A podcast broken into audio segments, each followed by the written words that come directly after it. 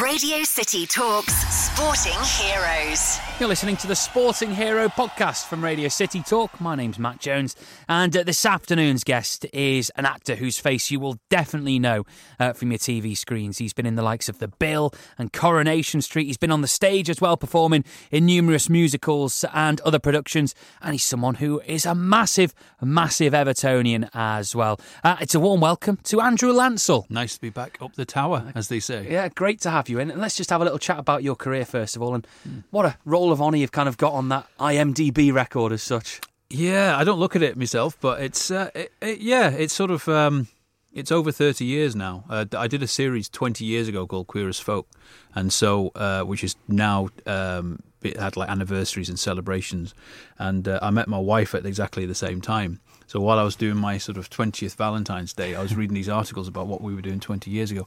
And when you start talking in multi decade digits, you realize you've been doing it for quite a long time. And I have been doing it for quite a long time. And um, I'm very lucky. You've done the likes of Coronation Street, The Bill. What's the favourite thing that you've, you've worked on? Well, of course, covering Pete Price's radio show. um, you know, I, it's people ask me that a lot. I mean, there's favourite shows. I mean, I've just finished Cilla the musical, which we did for you know over a year on the road, and that was an absolute joy. Playing Brian Epstein for the you know fifth time, he's been a big part of my life.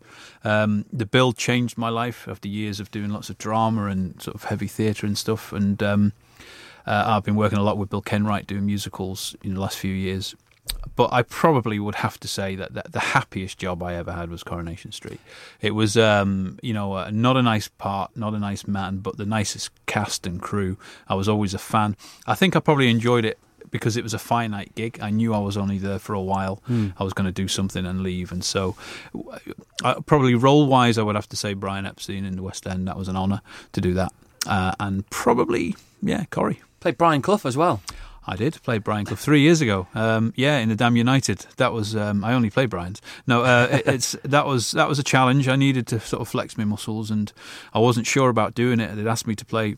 It's an adaptation of the book in the Damned United. Everyone that's in the film, so there was quite a lot of pressure on it. And actually, it was uh, it was uh, one of the people who made me decide to do it was David Unsworth, who was um, who's a, you know now a friend and uh, obviously very involved in Everton. And I said they want me to play Brian Clough in the Damned United and he said, "Well, you've got to do that, haven't you?" And I said, "Well, I'm not sure actually. It's a bit of a, you know, I'm a bit worried about it." He went, "Well, if you don't do it, someone else will do it." I went, "Oh yeah, that's a good point. That's a very good point." so I did it. Yeah, and that was good fun. I'm, I'm very fortunate with the roles I get, you know, and uh, uh, long may it last. Is acting something that you'd always wanted to pursue as a kid growing up? I think so. When I realised I wasn't going to be right wing for Everton, it was. Um, uh, uh, yeah, I mean, I did it very young. I was doing theatre and television professionally when I was 14. I used to tour Old People's Home. I started my own theatre company with my friend Paul. Uh, we did we played prisons and hospitals, and uh, I sang in cabaret all over the place. Um, and so it was just a natural progression. But I was living in a rural community in Tarleton and Rufford, and uh, everybody, including me, worked on the market gardens and the farms, and um, it was quite unusual. And I would be saving up me pennies for auditions and things, and so uh, I think I always people tell me now I was always very driven as a kid. I don't remember that. It was just always a natural thing. That's what I wanted to do, mm-hmm. and I, I, I, I worked. I did a lot of Amdram and local theatre, and it wasn't until I sort of got into my early twenties that things changed. I got a series called Cardiac Arrest, which was written by Jed Mercurio, who's now writes The Bodyguard and Line of Duty. He's doing very well, um, and that. But that was a long time coming. Uh, you people, you know that that phrase "overnight success" is, I think, is an absolute urban myth. It took a, a long time for me to get uh, my foot in the door, and thankfully, on the whole, um, uh, the door's always been open. And I say, it may it'll probably close tonight now. but um, I've been at home for the last couple of months. I've had some time off. We had a new baby 18 months ago, and my son's 11, and so it's been nice to have a breather and be home in, in Liverpool because I've been on the road for four years. Absolutely, and I wanted to mention what is life on the road like for an actor because you must be spending so long away from home and from your family. It must feel like quite a, a drag at times, but then when you go on stage and you put in that performance, it's all worth it.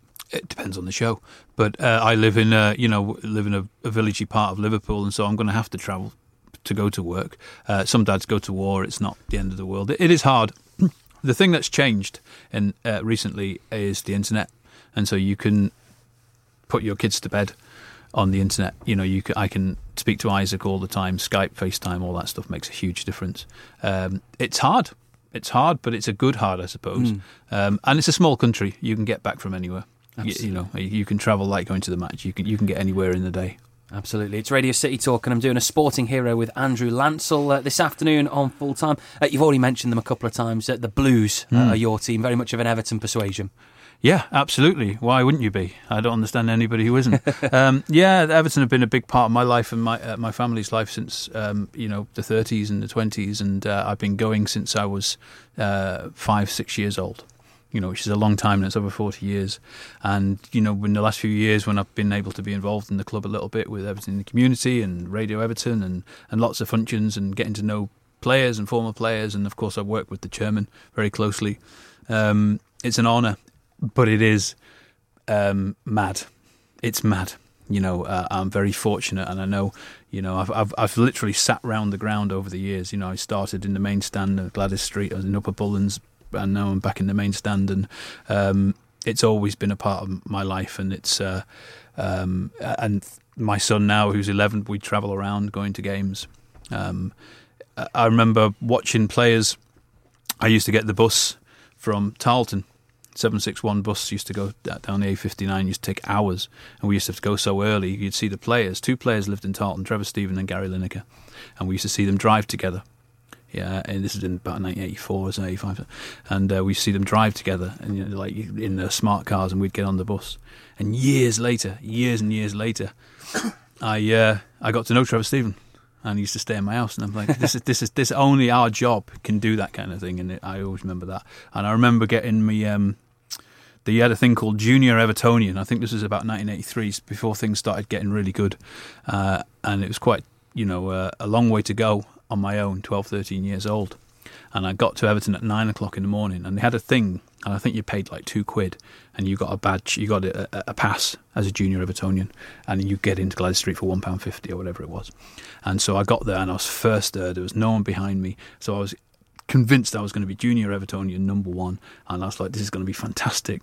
And I got there, and he stamped me, got my passport picture, and it said 006. And I was like, "What? Who, there's no one here. I've travelled. There's no one before." But obviously, staff had got their kids once, and it haunted me for years. That, but I've still got it.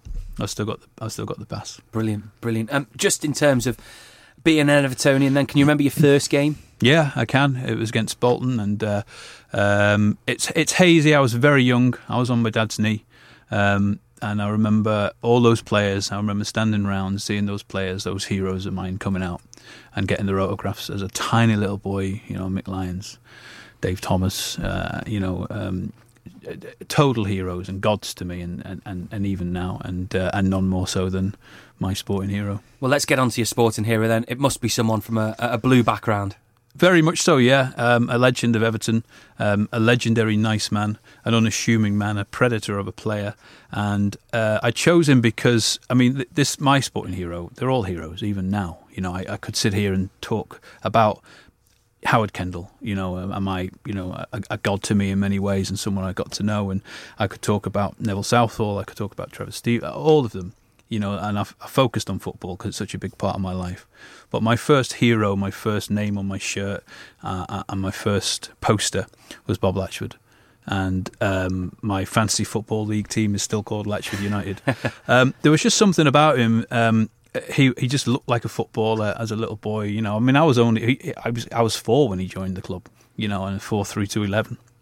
And of course, there was that season when he scored the 30 league goals. I wasn't there for the 30th goal. I was there for uh, the week before.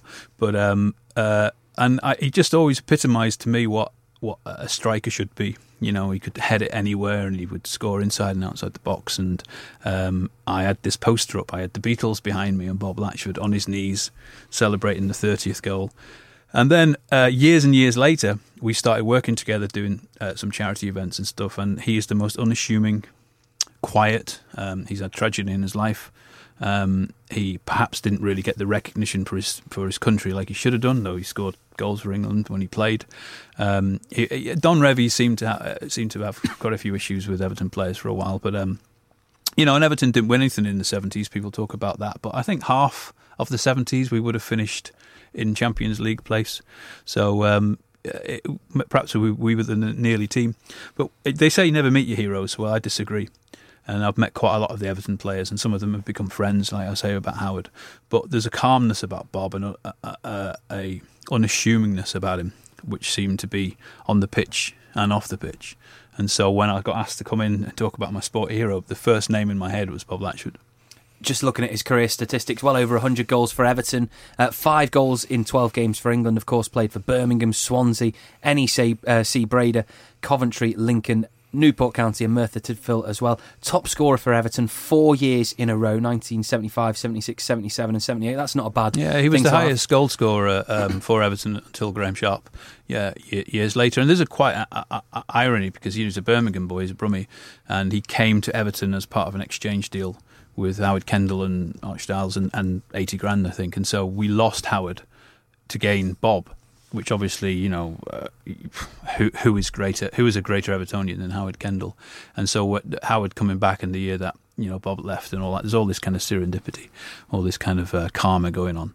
But uh, yeah, and I remember when he came back, he was playing for Coventry, and I remember him coming back, and I was in the Gladys Street, and he turned around and sort of waved to the fans, and I was convinced, as a you know, he was absolutely waving to me. I was gutted when he left, and of course, I heard that Bob Latchford was leaving Everton um, on the news on the television, not a text or a red button or the internet. It was so so different then. Watching football was different then. Everything's changed. Of course he never scored against Liverpool, which is a, obviously it, it, does haunt him because I've asked him. And uh, one of one I used to do, and I still do interviews for Everton for their archive and for the collection, the Everton collection. And I interviewed Bob Latchford in the dressing rooms. And um, can you imagine what that was like for me? Just sitting there in the dressing rooms interviewing my hero. Nervous? He was, yeah. he was actually because he's very quiet. And when I've done evenings with him, it's quite. He'll be the first to admit he's um, he's not the most razzle dazzle talkative man. Um, another reason why he's a hero to me because I think he just carries himself um, in a in a very calm and real way. And also, there's a famous story that when he won the ten thousand pounds for scoring uh, the 30 league goals. He shared it with all his team. It ended up costing him money because he had to pay tax on the £10,000, but he'd given uh, 80% of it away. So it actually cost him to break that record. But uh, it was an incredible thing, and I remember the, the hoo ha, you know, as a seven, eight year old when, when that happened. Um, it, it was kind of unheard of a wonderful man, wonderful career as well, and a, a, true Everton great and a perfect sporting hero as well. So, Andrew, thank you for sharing that no, with us this my afternoon. My pleasure, mate. My pleasure.